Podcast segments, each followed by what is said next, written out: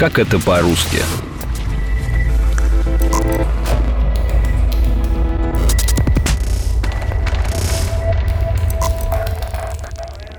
Федор Николаевич, покажите комплимент. Ну, Леночка, ну, Покажите. ну, пожалуйста. Ой, ну, Федор Николаевич, не так, не получается у вас. Но у меня никогда это не получится. То есть как не И получится? потом я не вот эта самая лошадь и дрессировке не поддаюсь. У нас с вами номер не клеится, а мы должны почему-то комплиментами заниматься. Как почему? Вот вы э, подготовьте трек и будем репетировать. Хорошо. А комплимент все-таки нужен.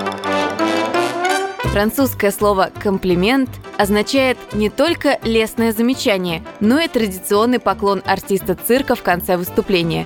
У разных артистов может быть свой узнаваемый стиль комплимента. Можно выйти с простым и строгим поклоном, можно поднять обе руки вверх, а можно, например, встать на одно колено.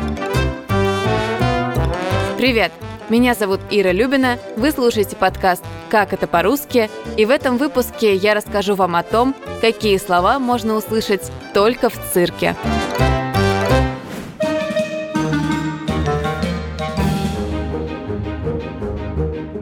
Слова, которые постоянно используют только артисты цирка, можно условно разделить на две категории. Первая – термины, которые понятны только профессионалам. Вторая – сформировавшийся со временем сленг, особые выражения, которые артисты используют в общении между собой.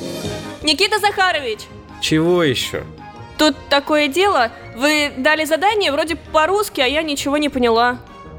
Вот старый дурак. Забыл, что ты первогодок. Извини, сейчас все объясню. Терминология в цирке во многом иностранная.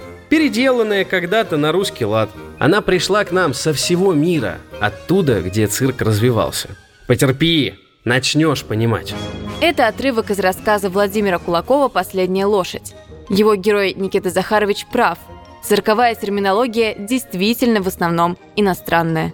Есть, например, французский «кор-де-валан».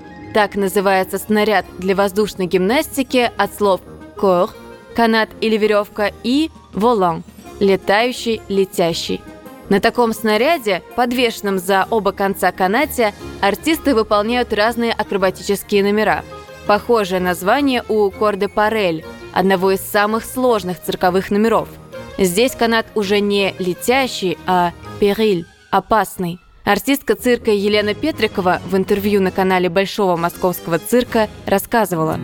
Когда я начинала э, в 90-е годы, у нас, конечно, не было всяких красивых, удобных канатов, которыми пользуются сейчас. Я начинала на обычном канате, который папа взял в порту во Владивостоке. Вот чем корабли швартуются, на том начинала. Потом достался мне более легкий канат. Он был очень тяжелый и было очень больно. Я даже работала в бинтах. Ноги перебинтовывала, потому что все в кровь раздиралось. Еще есть итальянское сальто мортале. Этот трюк выполняется на большой высоте, и мортале означает смертельный. Я вот с вами мучаюсь уже лет 15. Вы даже простого сальто-мортали в воздухе сделать не можете. Девочка, вы мне никогда не показывали. Покажите, я, может быть, сделаю. Да. А что, я, а что? Я же покажу. Артисты, которые работают с лошадьми, хорошо знают немецкое слово «фарпайч» от «фарен» – ездить, ехать и «пайч» – бич, кнут. Такой гибкий хлыст используют для управления упряжными лошадьми и исполнения трюков. Из-за сходства с удочками в 19 столетии кучеров таких экипажей называли рыболовами, а в цирке фарпайч используют для дрессировки, как и другой похожий инструмент с французским названием шамбарьер или шамбриер. Света ни разу не направила шамбарьер в сторону животных. Она держала его вертикально за середину рукояти в левой руке, словно он ей был не нужен. Правая рука плавно провожала лошадей по кругу. Изящным балетным поворотом и командой вальте Иванова легко и плавно разворачивала лошадей. Было ощущение, что Светлана и лошади танцуют одну партию. Еще несколько французских слов, которые используют артисты цирка, вспомнил Станислав Богданов, руководитель номера «Воздушный полет» в московском цирке Никулина на Цветном бульваре. В цирке и, в частности, в жанре воздушный полет на трапеции используется много слов из французского и итальянского языка. Таких, например, как «санжировка» от французского слова «шанже» — «менять». У нас это означает поворот на трапеции. Пируэт крутится вокруг собственной оси во время исполнения сальто, а вольтежер или верхний в нашем случае гимнаст, который исполняет трюки в воздухе. Оля, я есть всемирно знаменитый дрессировщик Чоколади. Где есть тигр? Я его буду крутить. А? Ля-ля-ля. Если крикнуть тигру или льву «Встань на задние лапы», он вряд ли послушается. А вот команду «ауф» или «оф» поймет сразу. Она происходит от немецкого слова «ауф» – «вверх». Сядь. Ауф, покажи, какой ты красивый. Ауф. Ауф. Давай.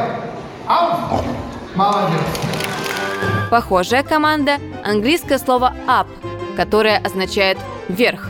Такую команду один из участников номера может использовать, например, для того, чтобы партнер поднял его вверх или чтобы канат был поднят выше. Артистка цирка на воде Владислава Третьяк рассказывает. Самое главное выражение в цирковом искусстве – это команда «up».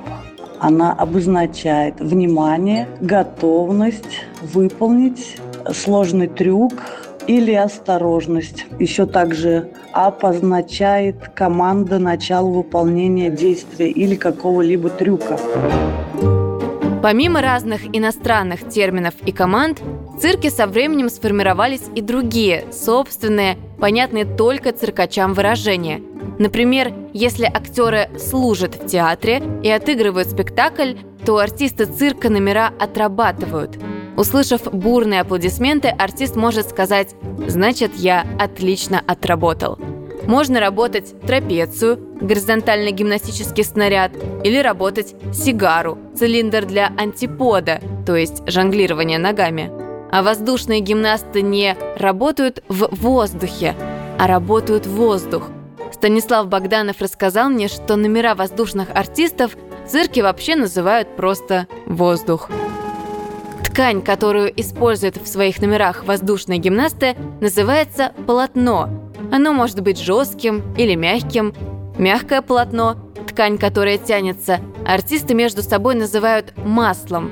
А когда артист готовится к длинному обрыву, падению с высоты, это называется намотка. Гимнаст наматывает на себя полотна. Но если обрыв – это запланированное падение до определенного момента, то иногда номера гимнастов заканчиваются трагедиями и реальными падениями с высоты в 10-12 метров. Когда-то под канатоходцами ходил шпрехшталмейстер, и в число его задач входило как бы сбить артиста во время падения, тем самым уменьшив ущерб. Сложный термин «шпрехшталмейстер» означает ведущего, которого мы часто называем более привычным словом «конферансье». Оно образовалось сразу от нескольких немецких слов – Шпрехен – говорить, штал – конюшня и майстер – хозяин-распорядитель. Мало кто знает, что ведущий в цирке называется шпрехталмейстер. Это ведущий участвует в репризах и руководит работой униформистов. Также есть униформисты. Это тот персонал, который в цирке выполняет вспомогательную работу на арене во время представления и репетиций. Еще одно необычное слово, которое артисты цирка используют между собой – опилочный. Есть такое выражение – родиться в опилках. Так говорят про детей, которые буквально выросли за кулисами цирка – Раньше опилками покрывали манеж. Это помогало смягчить падение артистов и позволяло животным меньше скользить по поверхности манежа. Сейчас уже в цирке опилки почти не используют, предпочитая им другие материалы, но выражение осталось. Растущие за кулисами цирка дети артистов постоянно копались в опилках у манежа и вольеров с животными. Дети артистов цирка часто продолжают дело родителей. Есть целые цирковые династии – Дуровы, Богдасаровы, Запашные, Филатовы. Дело актера и артиста цирка Юрия Никулина продолжает его сын Максим. Сейчас он возглавляет московский цирк на Цветном бульваре.